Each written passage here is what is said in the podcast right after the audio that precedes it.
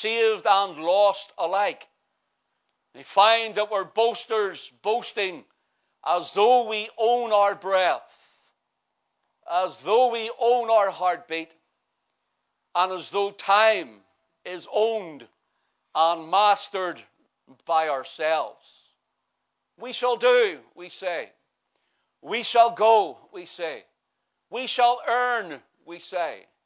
Without bringing God into the equation, without bringing God into the conversation, and without bringing God into the question, Lord, what sayest thou? Lord, what do you think? If you will, or if you don't. Now, our boasters, and the Bible tells us through the pen of James, he writes in James 4 and verse 16, But now you rejoice in your boastings. All such rejoicing is evil, he says. So it's evil in the sight of God when we take him for granted. Our boastings are evil in the sight of the Lord when we take not only God for granted, but what He gives us in grace for granted, whether we know Him or not. Can I ask you a question today? Have you thanked God for what you've received? Did you thank God when you got out of bed and you were living in the land of the living? Did you thank God by going and getting around the Lord's table, breaking bread and drinking from the cup that would remind ourselves of the broken body of our Lord Jesus Christ and his precious shed blood? Did you give thanks for Calvary? Did you give thanks for the sacrifice of the Son of God?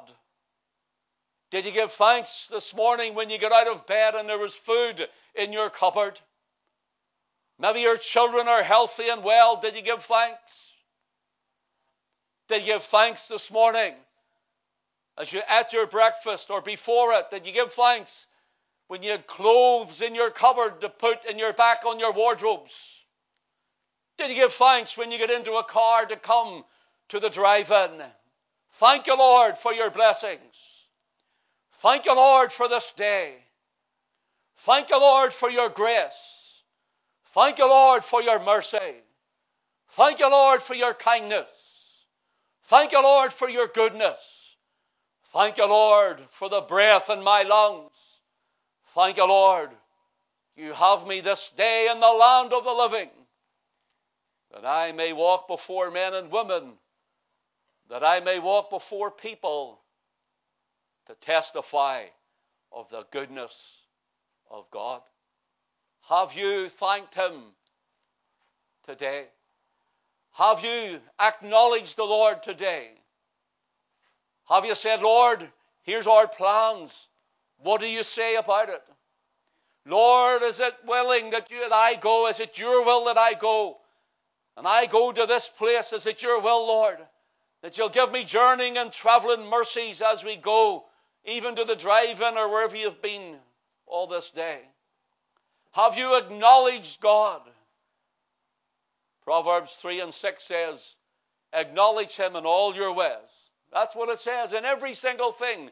In all thy ways acknowledge him, and he shall direct thy paths.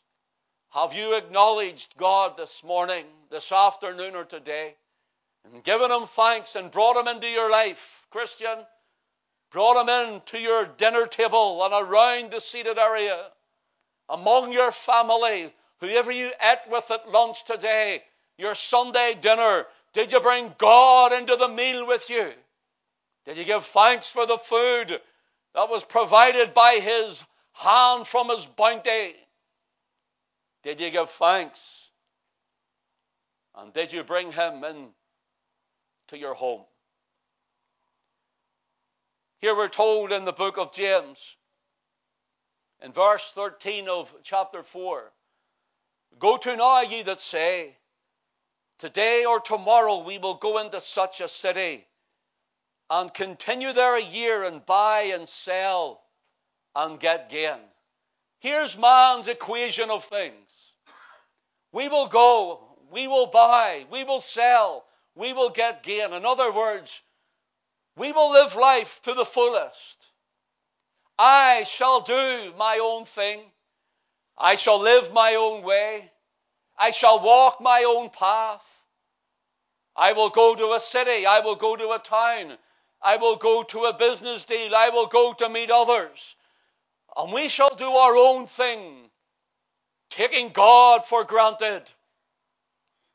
Taking God for granted at His mercy and His goodness that He bestows upon each and every one of us throughout all of these years and these days, taking it for granted that we will arrive at our destination, that we will not only arrive, but we will do well. And when we do well, we will pour the luxuries upon ourselves, building our own kingdom, building our own lot, and saying, Look what I have and I have built well. Notice here we all do it in all of our lives, our workplaces, wanting the best, nothing wrong with that. Doing the best, nothing wrong with that. Looking for the high power and the job and the situations, nothing wrong with that. But rather, what is wrong with it is when God is not within it. And God, who hath blessed thee, with all meat and manner for the mouth, for you, for your living, for your body, temporal blessings. Here we find that man takes them for granted. And we're told that such rejoicing is boastful and it's evil in the sight of God. Such rejoicing is boastful and it's evil in the sight of God.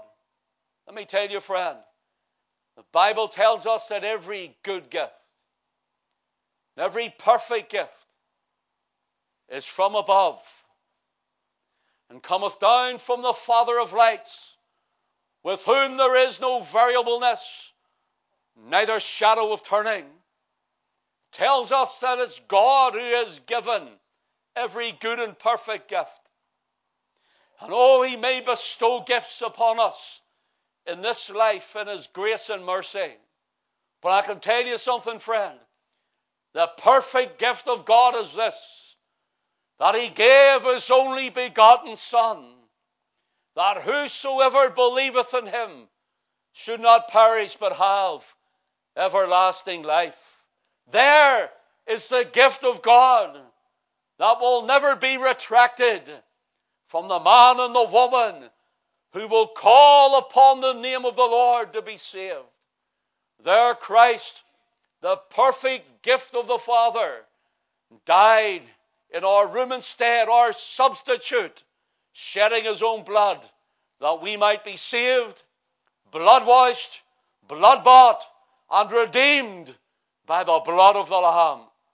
Friend, Christian, when was the last time you stopped for a moment to thank your Heavenly Father, to thank the Son of God, through the Spirit of God to say, Lord, I thank you and praise you for all that you've done for me, for everything that you've given to me, for your most bountiful, glorious hand in my life, for the health that I have, for the strength still left, for the ability to go on, to be able to eat at a table with family and friends. But greater still, Lord, I thank you that I'm saved by your grace, that I'm kept by your power, and you will neither leave me nor forsake me.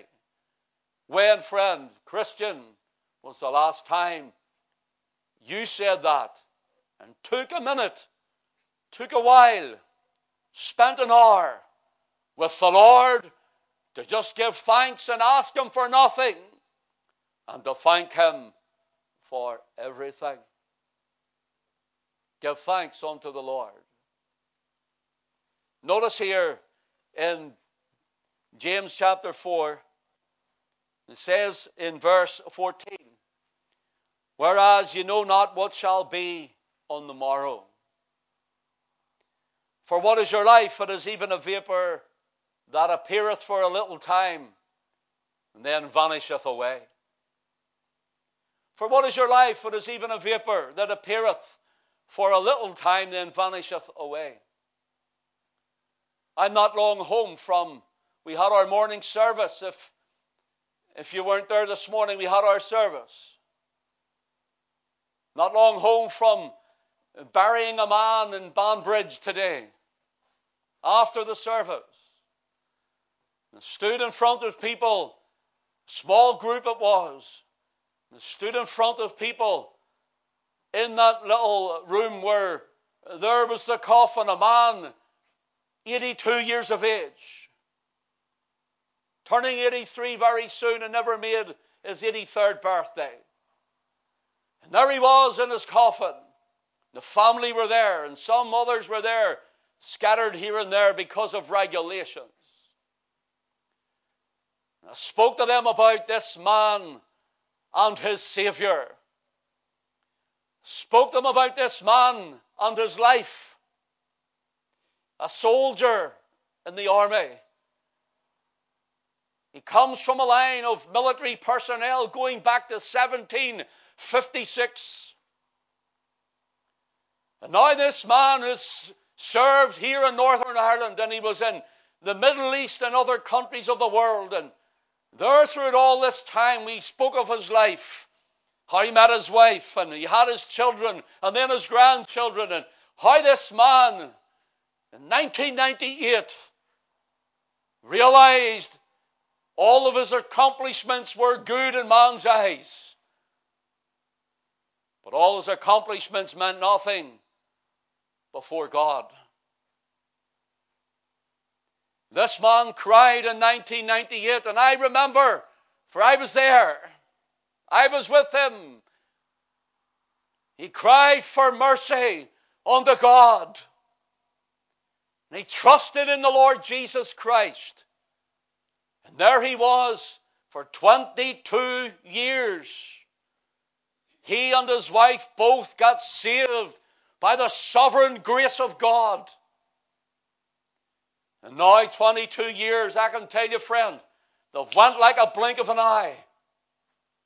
I buried him this afternoon, almost 83 years of age. And if John could say this, that's his name, he would tell you there's only one life will soon be past. And it's only what's done for Christ will last. And in that little room, and later at the graveside, twice I preached the gospel of saving grace found in none other but the Lord Jesus Christ. And at times I could feel the tension of the crowd. Even as it were, the, the hatred of the gospel. But I could speak, and I could talk, and I could preach of John's Savior because John was absent from the body and to be present with the Lord. Can I ask you, friend, this evening, if your life was to be vanquished, and like a vapor, it would appear for a little time and then vanish away. That day was the day where would you stand? Where would you spend eternity? Would you be with Christ, which is far better? Or would you be lost, heading for a devil's hell, which is torment forever?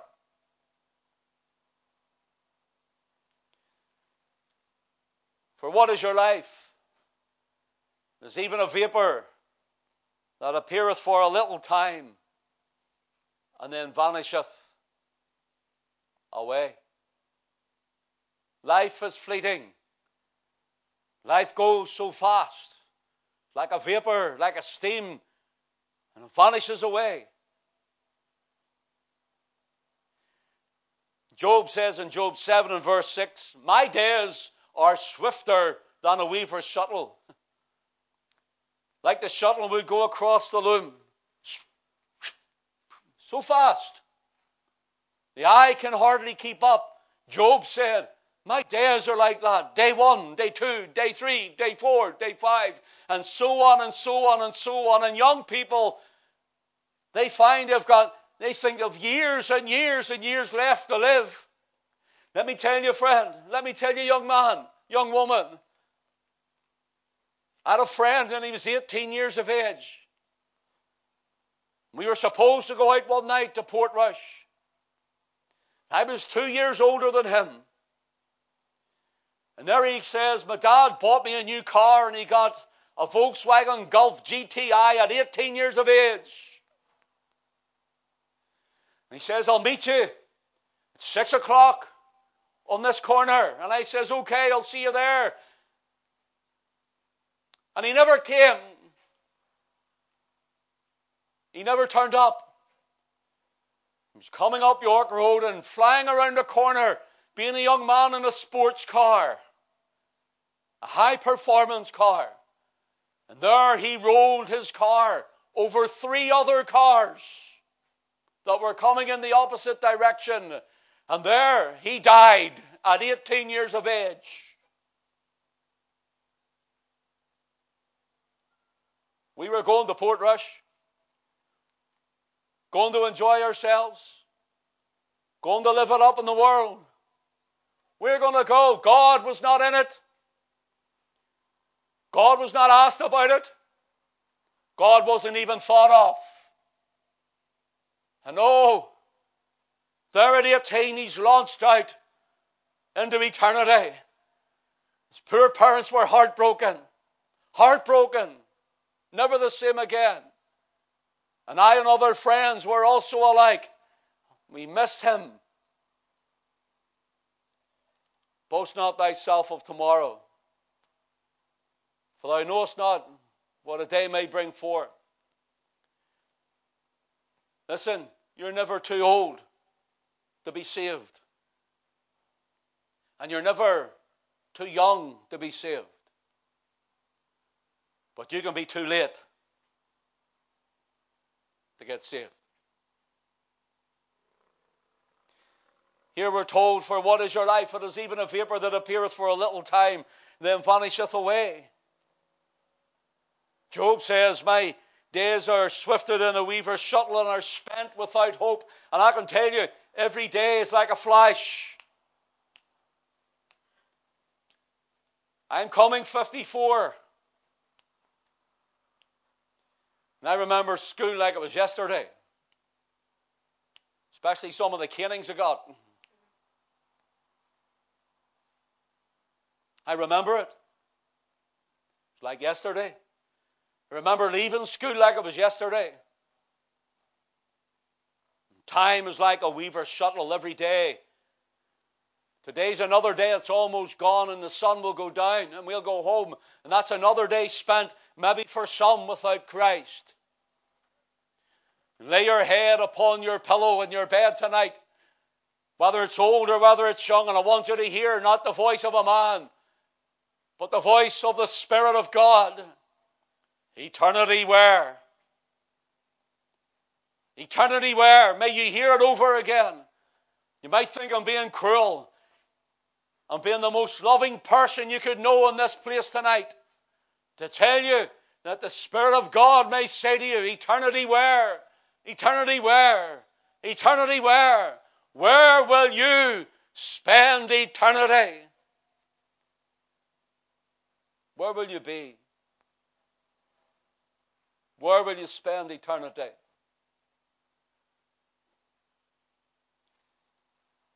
Job says, My days are spent without hope. You're going to live another day, sir, lady, young person. You're going to live another day without hope. You know what I told that family at the funeral before I stopped speaking at the graveside? As we laid and committed the body to the ground, here's what I said to them. Paul tells us, the Apostle Paul, for we sorrow not even as others which have no hope. Didn't say we don't sorrow as Christians. He didn't say that. We do.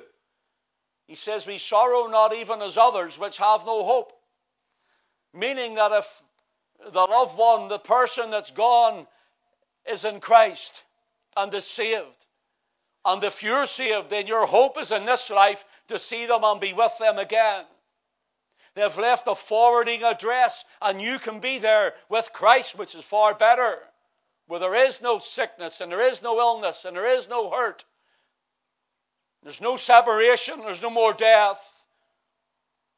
Who wouldn't want to spend eternity in a place like that? Who wouldn't want, who wouldn't want to be with Christ, which is far better? Let me get a drink. who wouldn't want to? I do.